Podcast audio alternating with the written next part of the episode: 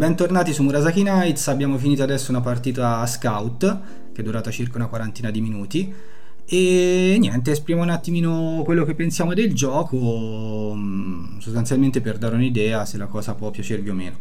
Allora, partendo dalla presentazione, cosa ne pensate? Come vi appare la scatola, le componentistiche? No, carino, sì.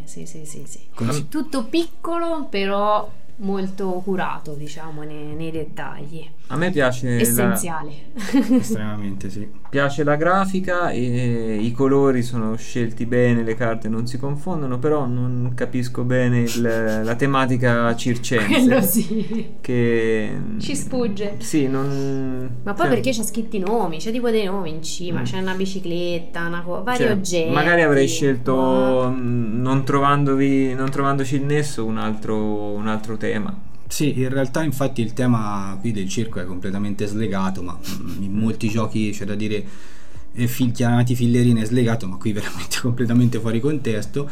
Però anche a me la grafica piace molto, l'unica cosa che non ho apprezzato molto è che il libretto delle istruzioni è veramente microscopico, bisogna dare la lente di ingrandimento, a parte poi un discorso che faremo dopo, ma è veramente microscopico. Però per il resto loro si fanno anche molto riconoscere da questo discorso di fare confezioni tutte uguali, piccoline, e se fai anche la collezione dei loro giochi comunque in bacheca per loro sì, è vero. Figura.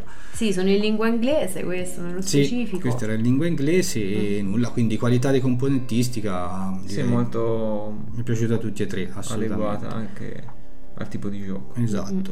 Poi per quanto riguarda invece il setup del gioco, quello è incredibilmente variabile perché la variabilità è data tutta dalla pesca iniziale delle carte che poi permane durante tutto il gioco, quindi esatto, quindi tutte le partite saranno per forza differenti e per quello anche che una partita tira l'altra, fa un po' tipo chips, diciamo. Poi chiaramente anche come longevità è abbastanza breve, nel senso non necessita di prendere, non prende troppo tempo e ci sta come gioco abbastanza svelto che si svolge in tre round abbastanza veloci, però non cade nel banale, perché comunque questa cosa che non si possono invertire le carte rispetto alla pesca iniziale crea una strategia abbastanza dall'inizio proprio, cioè devi avere molto chiara fin dall'inizio però la strategia. Uno appunto riesce, poi pescando con lo scout in realtà riesci a non sembra è utile lo scout, anche se dicevi oddio sto dando punti agli altri facendo lo scout, non sembra, ma c'è un buon livello strategico perché anche l'ordine di gioco, magari uno gioca delle carte, si libera come nei puzzle game, è vero, esatto. Si crea delle altre scale, delle altre coppie, dei tris,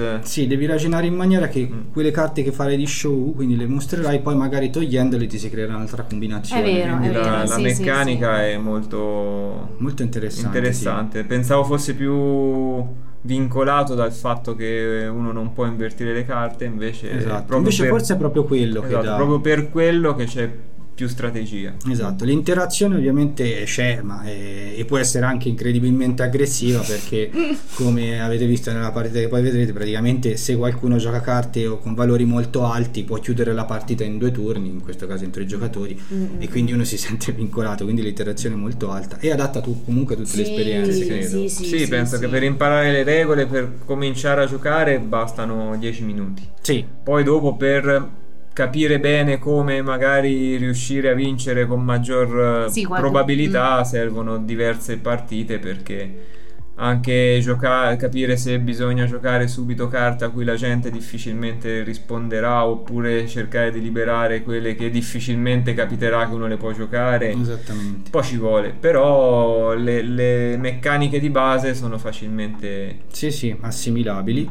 Ed è comunque un gioco che parte da una casualità che è la pesca delle carte, ma poi comunque ti crea una bella strategia, reagisci sempre in base a quello che c'è nel tavolo, quindi non è che puoi fare il tuo orticello come altri giochi, qui è un gioco di reazione, diciamo, continua.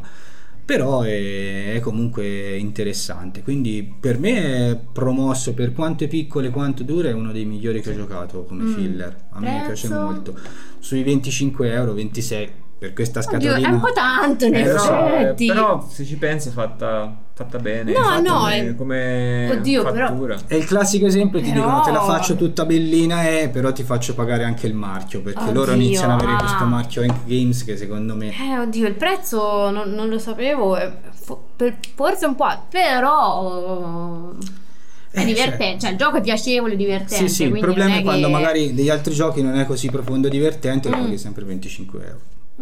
Ah sì, ecco sì, esattamente. Esiste anche, ve lo dico così velocemente, una versione digitale sia per Steam che per Nintendo Switch, e praticamente si chiama Ink Games, e ogni DLC che acquistate sono giochi in più, quindi dovete prenderne una sola e poi con DLC prendete altri giochi. Comunque approvato, prezzo a parte, assolutamente, insomma... uno dei migliori per questa. Sì, molto piacevole. Ok, ciao a tutti, allora ci sentiamo alla prossima. Ciao.